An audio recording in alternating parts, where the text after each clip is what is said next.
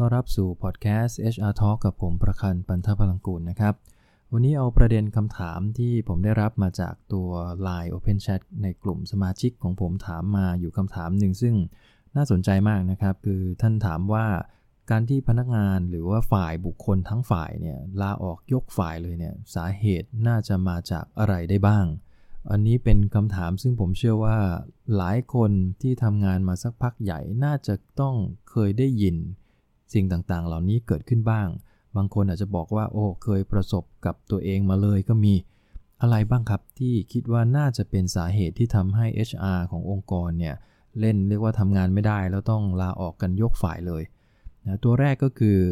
เท่าที่ผมสำรวจแล้วก็เก็บรวบรวมข้อมูลส่วนหนึ่งจากประสบการณ์ด้วยนะฮะ แล้วก็ส่วนหนึ่งที่อาจจะต้องเรียนว่าประสบพบเจอกับตัวเองมากับการทำงานกับบางองค์กรเนี่ยนะครับ สาเหตุหลักๆ ตัวแรกเลยก็คือผู้บริหารอาจจะเป็นลักษณะที่ไม่ใส่ใจงานของ HR สักเท่าไหร่ คือกลุ่มสาเหตุนี้จะเกิดจากการที่ผู้บริหารระดับสูงเนี่ยนะครับ โดยเฉพาะกลุ่มที่เป็นเจ้าของธุรกิจเนี่ยเล็งเห็นแล้วว่าหน่วยงาน HR เป็นเพียงหน่วยงานเล็กๆ ที่ตั้งขึ้นมาเพราะอะไร เพราะว่าที่อื่นเขามี HR กันที่นี่ก็ต้องมี HR ด้วยถามว่าทำหน้าที่อะไร บางคนยังตอบไม่ได้เลยนะครับ ว่าฝ่ายบุคคลทำหน้าที่อะไร ผู้บริหารนี่แหละฮะตอบไม่ได้ ส่วนหนึ่งก็จะตอบว่าก็ทำหน้าที่ดูแลเรื่องเอกสารของพนักงงานไง เป็นคล้ายๆแฟ้มฮะ HR ทำหน้าที่เก็บประวัติพนักงงานเข้าแฟ้ม คอยอัปเดต คอยปรับปรุงนะฮะบางแห่งก็ดีหน่อยนะฮะคือทำหน้าที่จ่ายเงินเดือนพนักงานให้ถูกต้อง รวบรวมข้อมูลนะสังเกตว่ามักจะเป็นงานในเชิงแอดมินซะส่วนใหญ่ บางคนหาผู้จัดการฝ่ายบุคคลมือดีเข้ามาเลยนะฮะแล้วก็บอกว่าอ่ามาทำงานแอดมินผมเชื่อว่าถ้าเป็นแบบเนี้ย มันอยู่ได้ไม่นานหรอกครับ เพราะว่าความท้าทายไม่มี ส่วนหนึ่งก็คือผู้บริหารระดับสูงขององค์กรอาจจะมองไม่เห็นภาพตรงนั้นของ HR ว่าจริง ๆ แล้วเขางานนี้ปัจจุบันเนี่ยบางองค์กรให้ความสำคัญมากสำคัญโดยที่ถึงกับเป็น HR BP ก็คือเป็น Business Partner เลยได้ซ้ำไป อันนั้นก็เป็นประเด็นแรกนะครับ คือผู้บริหารไม่ค่อยใส่ใจ ไม่ค่อยให้ความสำคัญกับเรื่องของงาน HR สักเท่าไหร่ ประเด็นที่ 2 ที่เจอบ่อยก็คือ ผู้บริหารเนี่ยหรือผู้นำองค์กรเนี่ยมองว่าฝ่ายบุคคลเนี่ยคือหน่วยงานที่สำคัญ ก็เลยมีการจ้างมือดีของฝ่ายบุคคลเข้ามา วัตถุประสงค์ก็คือเพื่อวางระบบทุกอย่างเลยนะครับ มีไอเดียที่ดีมากรวมทั้งได้รับฟังอ่านต่างๆ จากตำราต่างๆเนี่ยนะฮะว่ามีระบบบางอย่างที่องค์กรคุณจะนำเอามาใช้ หันไปหันมาไม่มีใครทำได้อ่าก็เลยต้องไปรีครูดหา HR มือดีเข้ามา พอหาเข้ามาได้ฝ่ายบุคคลก็ทำได้นะครับ ก็คือเข้ามาด้วยประสบการณ์ที่พร้อม แล้วก็วางระบบ จนกระทั่งทุกอย่างลงตัวตามสิ่งที่ผู้บริหารต้องการ แต่ผู้บริหารก็บอกว่าอ่าไหนๆคุณวางระบบเสร็จล้วคุณก็ทำตามระบบนะอ่าโดยที่ผู้บริหารไม่สนใจว่าตัวเองจะต้องทำตามระบบด้วย พอถึงเวลามีใครมาฝากเด็ก ผู้บริหารก็ยัดเข้ามาเลย ถึงเวลามีใครมาขอเงินเดือนขึ้น ผู้บริหารก็ให้เลย โดยที่ไม่มาสนใจว่าระบบอะไรที่ HR วางไว้เนี่ยมันคืออะไร แล้วสิ่งที่เขาทำเนี่ยมันไปแย้งไปขัดกับระบบที่ HR วางเอาไว้หรือเปล่า สุดท้าย HR เดินเข้าไปคุยด้วย เขาก็บอกว่า เอ้ย ผมเป็นผู้บริหารนะ ผมไม่เกี่ยวข้องสิ ผมต้องอยู่เหนือระบบ กลายเป็นซะอย่างนั้นนะฮะ ผมต้องอยู่เหนือระบบ เพราะฉะนั้นสิ่งที่ผมทำมาเนี่ย ผมทำถูกต้อง เพราะผมเจ้าของที่นี่ คุณทำระบบ คุณก็เอาระบบไปใช้กับพนักงานที่คุณดูแลดูสิ ลองดูสิฮะ ฟังแบบนี้แล้ว HR งงไหมฮะ คือกลายเป็นว่าทั้งองค์กรมีการแยกเลยนะว่านี่คือคนของผู้บริหาร แล้วก็นี่คือคนของ HR เพราะฉะนั้นระบบที่ใช้กับคนของ HR ส่วนคนของผู้บริหารต้องบริหารนอกระบบทั้งหมด แบบนี้ผมว่าก็อยู่ได้ไม่นาน HR คนนั้นคงเบื่อแล้วก็พยายามดันแล้วละ่ะ แต่ดันให้ตายสุดท้ายผู้บริหารไม่เล่นด้วย แบบนั้นเนี่ยมันเหมือนกับงานที่เขาทำมา มันก็ไม่มีคุณค่าอะไรเลย ดังนั้นเขาไปสร้างคุณค่าให้กับผู้บริหารองค์กรอื่น ที่เห็นคุณค่าในงาน HR ไม่ดีกว่าหรือ HR ก็เลยตกเท้าลาออกไปทั้งหมด นี่คือสาเหตุที่ 2 สาเหตุที่ 3 ที่เจอเยอะนะฮะก็คือเรื่องของการเมืองเยอะไปหน่อย บางองค์กรเนี่ยแทนที่จะสร้างผลงานที่ดีกับกลายเป็นว่าสร้างอิทธิพลมากกว่า ผู้บริหารระดับสูง เอาระดับกลางไม่อยู่เนี่ยฮะก็มีนะครับที่ผู้บริหารระดับกลางเป็นผู้มีอิทธิพลสูงมาก ประสบการณ์เยอะ เป็นนามสกุลใหญ่โตที่มาจากญาติญาติ สุดท้ายแล้วข่มกันไม่ลงดูแลกันไม่ได้นะต่างคนต่างใหญ่ ต่างคนต่างต้องการในสิ่งที่ตัวเองคิดว่าตัวเองเนี่ยทำแล้วถูกต้อง หา HR เข้ามา HR ขึ้นตรงกับผู้บริหารคนหนึ่งก็คืออาจจะขึ้นตรงกับ CEO แต่วันดีคืนดี COO ก็มาสั่ง CFO ก็มาสั่งบ้างนะไอทีก็มาสั่งบ้าง คนที่สั่งพวกนี้คือเครือญาติทั้งนั้นทั้งนั้นเลย HR เดินไม่ถูกครับ ไม่รู้จะทำยังไง เดินเข้าไปคุยกับ CEO ว่าท่านจะให้ผมทำยังไงดีครับนาย นายก็บอกว่าเออผมก็รู้เหมือนกัน สุดท้ายเดินต่อไม่ได้ครับ ลักษณะนี้คือการเมืองเยอะเป็นนิดหนึ่งนะบางครั้งเนี่ยหนักไปกว่านั้นอีกนะครับ ให้ HR เนี่ยไปหาบุคคลที่ 3 จากข้างนอก ซึ่งส่วนใหญ่ก็อาจจะเป็นที่ปรึกษา หรืออาจจะเป็นวิทยากรที่สอนเรื่องนั้นเรื่องนี้เนี่ยนะครับ เพื่อเอามาเป็นโล่ฮะว่าจริงๆแล้วที่เขาคิดเนี่ยถูกนะ แต่ข้างในไม่มีการยอมรับกันเอง เลยต้องอาศัยมือที่ 3 จากภายนอก มาเป็นตัวกระตุ้นอีก สุดท้ายที่ปรึกษาเอ่ยวิทยากรเอ่ยกลายเป็นเครื่องมืออันหนึ่งอะฮะของผู้บริหารในการเล่นการเมืองในองค์กรด้วยซ้ำไป มันไม่สนุกเลยนะครับกับการที่ต้องทำงานกับองค์กรแบบนี้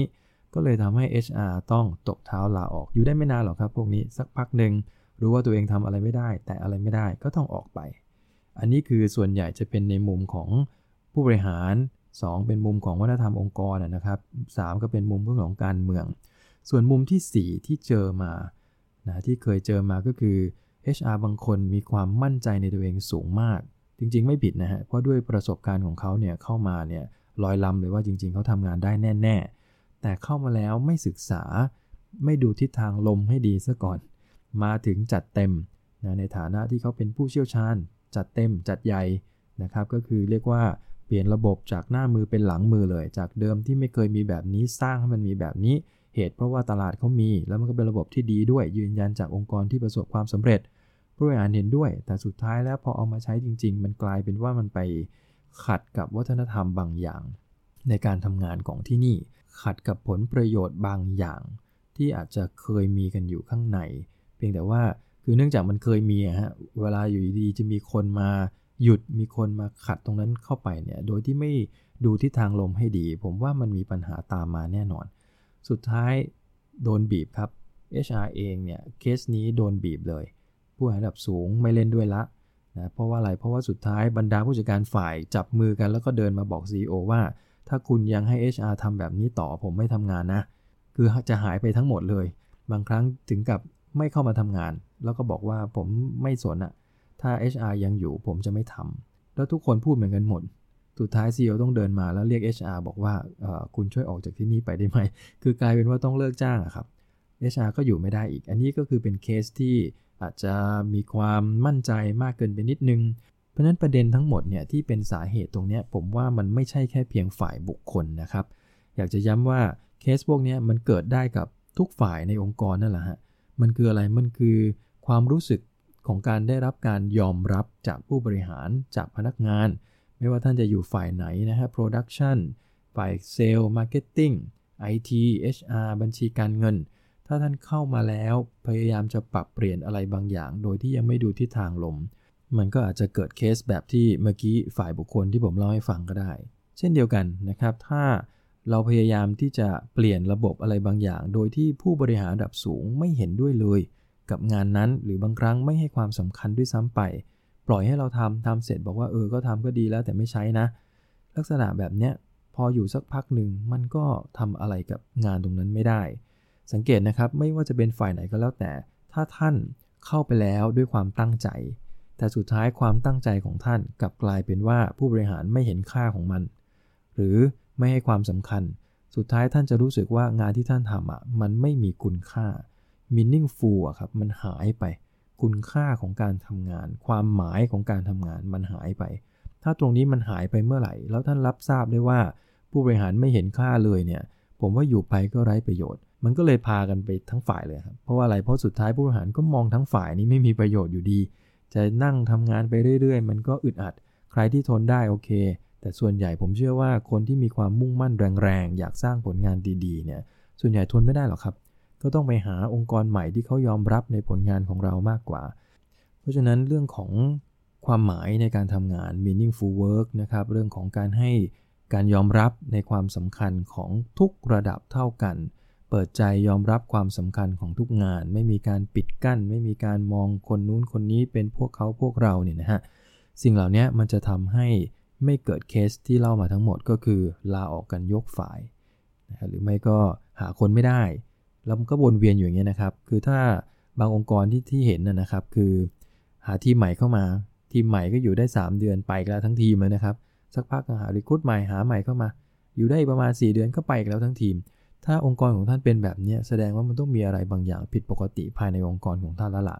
เพราะว่าหาเข้ามาแล้วก็ยังอยู่ไม่ได้ หาเข้ามาแล้วก็ยังอยู่ไม่ได้ เพราะฉะนั้นต้องหาเหตุให้เจอก่อนที่จะรับคนใหม่เข้ามาทำงานมิฉะนั้นปัญหามันจะวนเวียนวนเวียนอยู่แบบนี้ไปเรื่อยๆ แทนที่จะก้าวไปข้างหน้ากับต้องถอยกลับมาแล้วก็มาเริ่มกันใหม่ทุกครั้งเนี่ยนะครับ มันไม่ได้เป็นประโยชน์กับองค์กรเลย เพราะฉะนั้นก็ฝากประเด็นวันนี้ไว้เท่านี้นะครับพบกันใหม่ในครั้งหน้านะครับขอบคุณครับ สวัสดีครับ